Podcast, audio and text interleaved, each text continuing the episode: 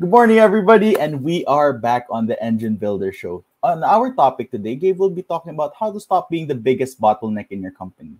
If you feel that Gabe has the answers, enjoy the show. Thank you, everybody.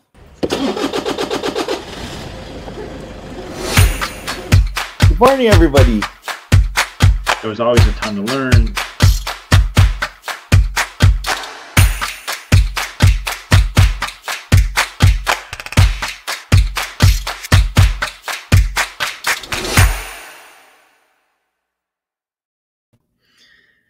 Good morning, everyone.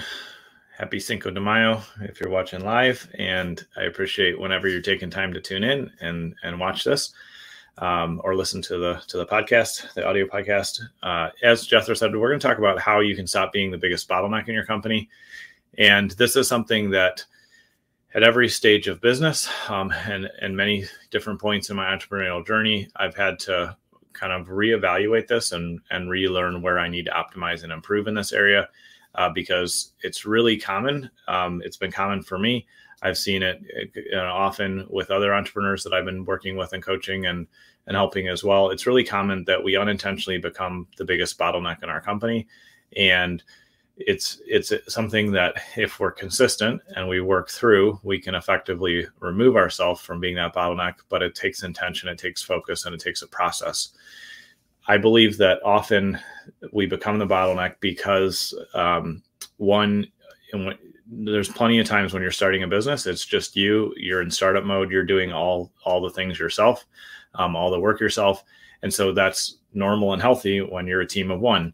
But when you transition to having other team members, um, having vendors and freelancers and other folks get involved, uh, then your behavior has to shift and change. And if we don't identify that behavior shift that has to occur, then we start operating the same way but expecting different results, which is insanity, right? We, we don't want to do that. And so, uh, the other reason that I think it's it's common that we become the bottleneck in our businesses is because we, although we feel like in our head we have a really clear vision of where we're going, in reality I know for me, I've done this so many times ineffectively, and it's something that I work on a lot now. Is a lot of times we have that vision in our head that we think is clear, but since we haven't taken time to talk it through, write it out, and document it, and then clearly and effectively communicate that vision on a consistent basis to our team, then what happens is, you know, we all we do is confuse them.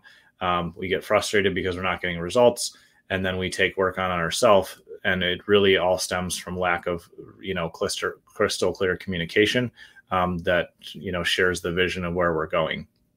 So those are a couple reasons why um, you know you can become a bottleneck.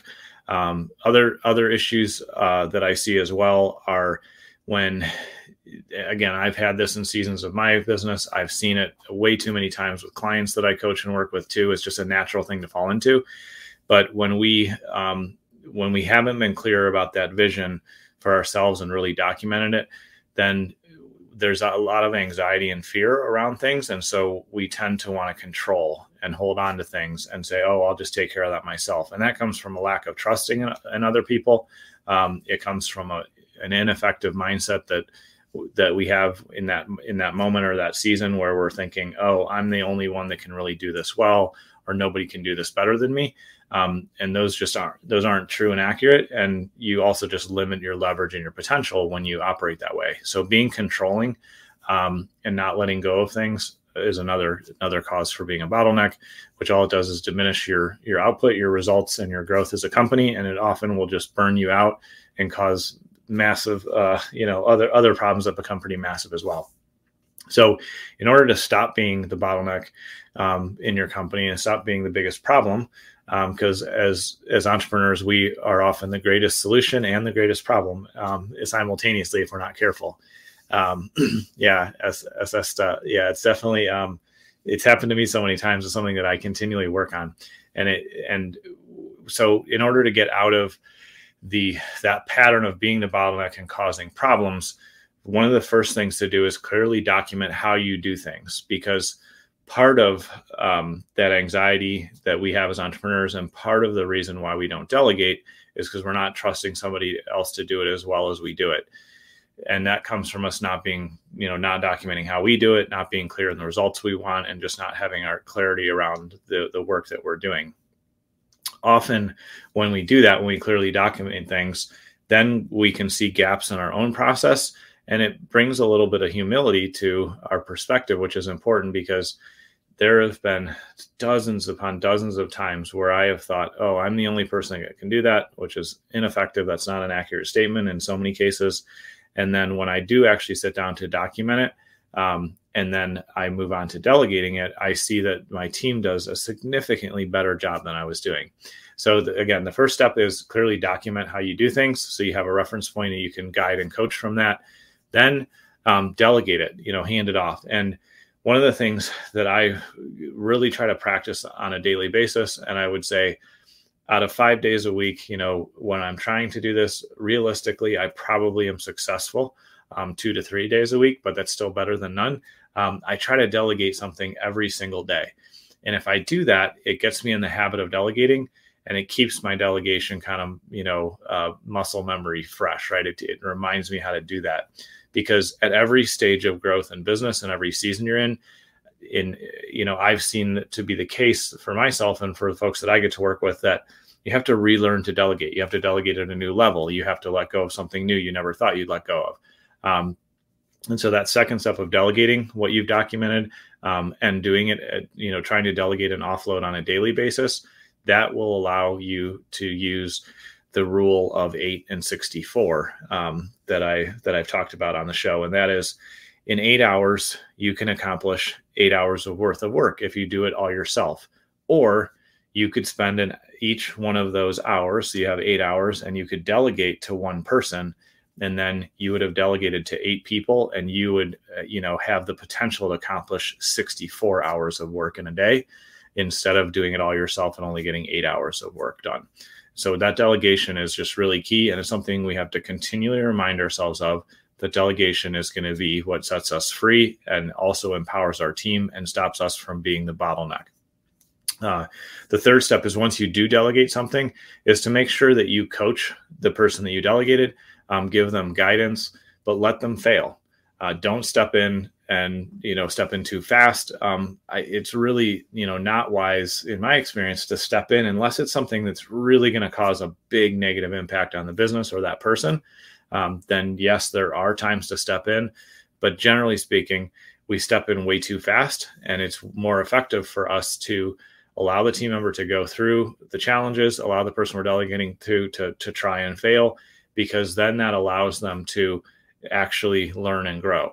We don't really learn until we struggle and we fail and we fall down and we don't do what we wanted to do. That's how we experience that pain and discomfort. We have some anxiety. We go through the challenges and issues and then after we do that, then we're able to learn again and be stronger. And so, just like when you're teaching a kid to ride a bike, when you're watching a toddler learn to walk, um, we could look at so many examples in our lives and in nature in general. It's important to you know let the person fail at what they're t- attempting to do because then they actually learn and grow. The reason that I've been able to g- grow rapidly um, and, and grow a, couple multi-million dollar businesses at this point um, is because I've failed a ton and I failed really rapidly. And so I would encourage you as the leader, as the entrepreneur, is don't take that gift away from the team um, that you're leading, from the people that you're trying to serve and help. Allow them to fail, give them guidance and coaching. And that's what's going to not only make them stronger in their role, but it's going to make your organization as a whole much stronger. And so those are the things to keep in mind when you want to um, eliminate yourself as being the bottleneck, the troublemaker, or the the person that's holding all the all the keys to things when you shouldn't. Um, clearly document how you do things and get in the habit of doing that. So it's something that you do consistently. Uh, delegate on a daily basis. So you're letting go of things and letting other team members take it on. If somebody can do something 60, 70%, um, there's some people say 80%, but I think even 60 or 70%, if somebody can do something that you do at a 60 or 70% level, it's well worth delegating to them, testing it with them, and seeing um, what they can do because they can grow and they can focus on that and, and take it away from you. And then when you do delegate, coach the team member, coach the person you're delegating to, give them guidance, but do not step in too often or too, you know, too quickly. Let them fail. That's how they're going to learn and that's how they're going to become stronger in their role. and you'll be able to trust them with more and delegate even more important things to them. So if you do those things, it will allow you to stop being the bottleneck um, and it will help you grow your company.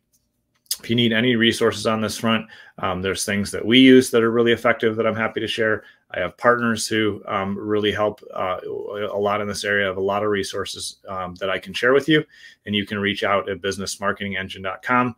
And I appreciate you taking time to tune in today, and I look forward to seeing you tomorrow on the show.